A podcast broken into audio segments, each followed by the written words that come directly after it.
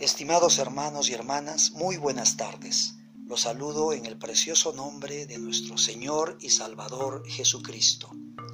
En esta oportunidad leeremos el capítulo cinco del libro de Daniel, para luego compartir con ustedes los comentarios al mismo.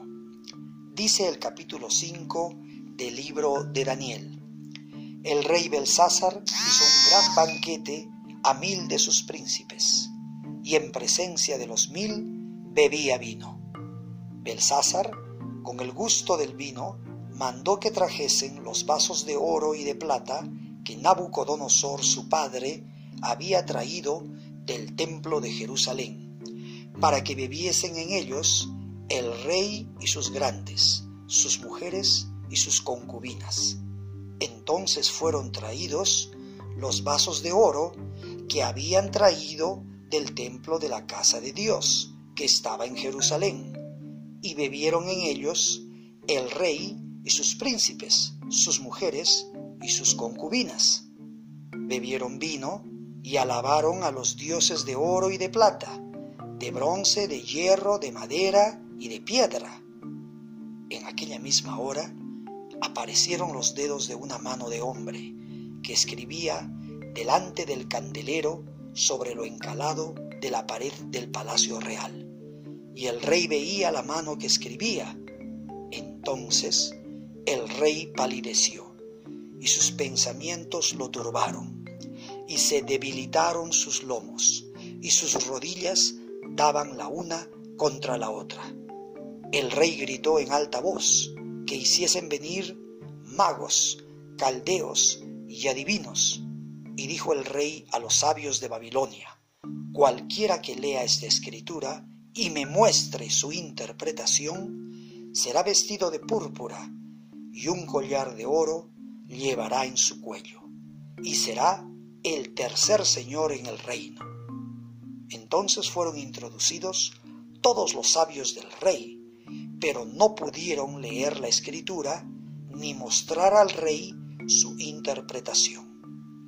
Entonces el rey Belsasar se turbó sobremanera y palideció, y sus príncipes estaban perplejos. La reina, por las palabras del rey y de sus príncipes, entró a la sala del banquete y dijo: Rey, vive para siempre, no te turben tus pensamientos, ni palidezca tu rostro. En tu reino hay un hombre en el cual mora el espíritu de los dioses santos, y en los días de tu padre se halló en él luz e inteligencia y sabiduría, como sabiduría de los dioses, al que el rey Nabucodonosor, tu padre, oh rey, constituyó jefe sobre todos los magos, astrólogos, caldeos y adivinos, por cuanto fue hallado en él mayor espíritu y ciencia y entendimiento para interpretar sueños y descifrar enigmas y resolver dudas. Esto es en Daniel, al cual el rey puso por nombre Belsasar. Llámese pues ahora a Daniel, y él te dará la interpretación. Entonces Daniel fue traído delante del rey, y dijo el rey a Daniel: ¿Eres tú aquel Daniel de los hijos de la cautividad de Judá, que mi padre trajo de Judea? Yo he oído de ti que el espíritu de los dioses santos está en ti, y que en ti se halló luz, entendimiento y mayor sabiduría.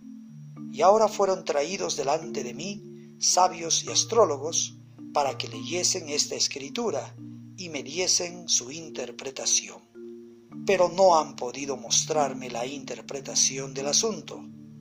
Yo pues he oído de ti que puedes dar interpretaciones y resolver dificultades. Si ahora puedes leer esta escritura y darme su interpretación, serás vestido de púrpura y un collar de oro llevarás en tu cuello, y serás el tercer señor en el reino. Entonces Daniel respondió y dijo delante del rey: tus dones sean para ti, y da tus recompensas a otros. Leeré la escritura al rey, y le daré la interpretación. El Altísimo Dios, oh rey, dio a Nabucodonosor tu padre el reino y la grandeza, la gloria y la majestad. Y por la grandeza que le dio, todos los pueblos, naciones y lenguas temblaban y temían delante de él. A quien quería mataba, y a quien quería daba vida. Engrandecía a quien quería, y a quien quería humillaba. Mas cuando su corazón se ensoberbeció y su espíritu se endureció en su orgullo, fue depuesto del trono de su reino y despojado de su gloria, y fue echado de entre los hijos de los hombres, y su mente se hizo semejante a la de las bestias, y con los asnos monteses fue su morada. Hierba le hicieron comer como a buey, y su cuerpo fue mojado con el rocío del cielo, hasta que reconoció que el Altísimo Dios tiene dominio sobre el reino de los hombres, y que pone sobre él al que le place. Y tú, su hijo Belsasar, no has humillado tu corazón, sabiendo todo esto, sino que contra el Señor del cielo te has ensoberbecido, e hiciste traer delante de ti los vasos de su casa, y tú y tus grandes, tus mujeres y tus concubinas, bebisteis vino en ellos. Además de esto, diste alabanza a dioses de plata y oro, de bronce, de hierro, de madera y de piedra, que ni ven, ni oyen, ni saben, y al Dios en cuya mano está tu vida, y cuyos son todos tus caminos, nunca honraste. Entonces, de su presencia fue enviada la mano que trazó esta escritura. Y la escritura que trazó es: Mene, Mene, Tekel, Uparsin. Esta es la interpretación del asunto. Mene, contó Dios tu reino y le ha puesto fin. Tekel, pesado has sido en balanza y fuiste hallado falto. Pérez, tu reino ha sido roto y dado a los medos y a los persas. Entonces mandó Belsasar vestir a Daniel de púrpura y poner en su cuello un collar de oro y proclamar que él era el tercer señor del reino.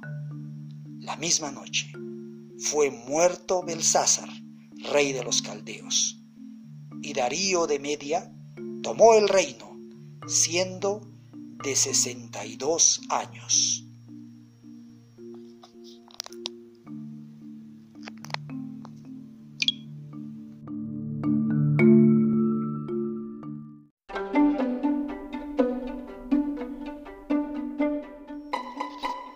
Estimados hermanos y hermanas, ahora compartiremos con ustedes los comentarios al capítulo cinco del libro de Daniel.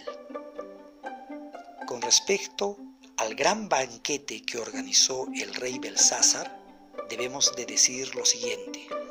Este tipo de fiestas orgiásticas son confirmadas por Heródoto y Jenofonte, historiadores de la antigua Grecia.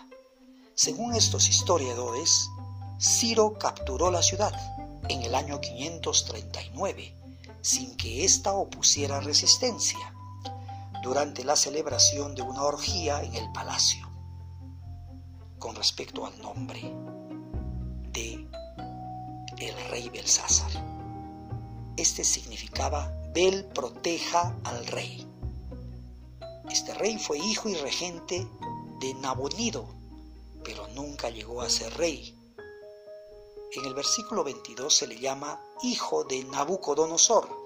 Sin embargo, el término arameo puede significar también nieto o descendiente e incluso sucesor. En el libro deuterocanónico de Baruc se identifica a Belsasar como hijo de Nabucodonosor. Hay otros estudiosos que explican lo siguiente, que la palabra aramea para padre se refiere a un antepasado, pero no necesariamente a un predecesor inmediato. Belsasar era en realidad el nieto de Nabucodonosor. Él compartió la corregencia con su padre Nabonido, yerno de Nabucodonosor, desde el año quinientos cincuenta y tres al año quinientos treinta y nueve antes de Cristo.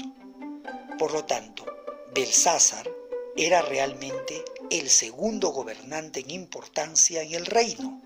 Su promesa de hacer a Daniel el tercer señor en el reino era la posición más alta que podía ofrecer a alguien. El famoso suceso de la escritura en la pared durante el reinado del rey Belsasar predijo su suerte inmediata y la del imperio babilónico. Con respecto a la profanación de los utensilios sagrados, en esta parte Belsasar supera negativamente a Nabucodonosor. Estos utensilios que habían servido para glorificar a Dios se utilizaron para satisfacer las más bajas pasiones del rey y sus acompañantes. Este acto era una clara falta de respeto al verdadero Dios. En contraste con las manos inútiles de los dioses de Belsasar, la mano que apareció escribiendo era una mano que actuaba y escribía la sentencia contra el rey. Así que el salón del banquete orgiástico se convirtió en una sala de justicia divina. Con respecto a la reina que apareció, debemos de comentar lo siguiente. Tal vez la reina fuera Amitis, esposa de Nabucodonosor, y ahora reina madre y abuela de Belsasar. Da la impresión de que Belsasar no conocía a Daniel personalmente. Con respecto al diálogo que tuvieron el rey Belsasar y Daniel, debemos de decir lo siguiente. Daniel lanza tres acusaciones contra Belsasar. Primero, no se humilló ante Dios, a pesar de que supo todo cuanto le sucedió a Nabucodonosor. En segundo lugar, el rey Belsasar deshonró y desafió a Dios al haber usado los utensilios sagrados en sus orgías. Y en tercer lugar, este Belsasar se deshizo en alabanzas a sus ídolos en vez de glorificar al verdadero Dios. También debemos de comentar con respecto a lo que escribió la mano en la pared. Mene, Mene, Tekel, Pérez. Estas palabras hebreas significan contado, contado, pesado y dividido, respectivamente.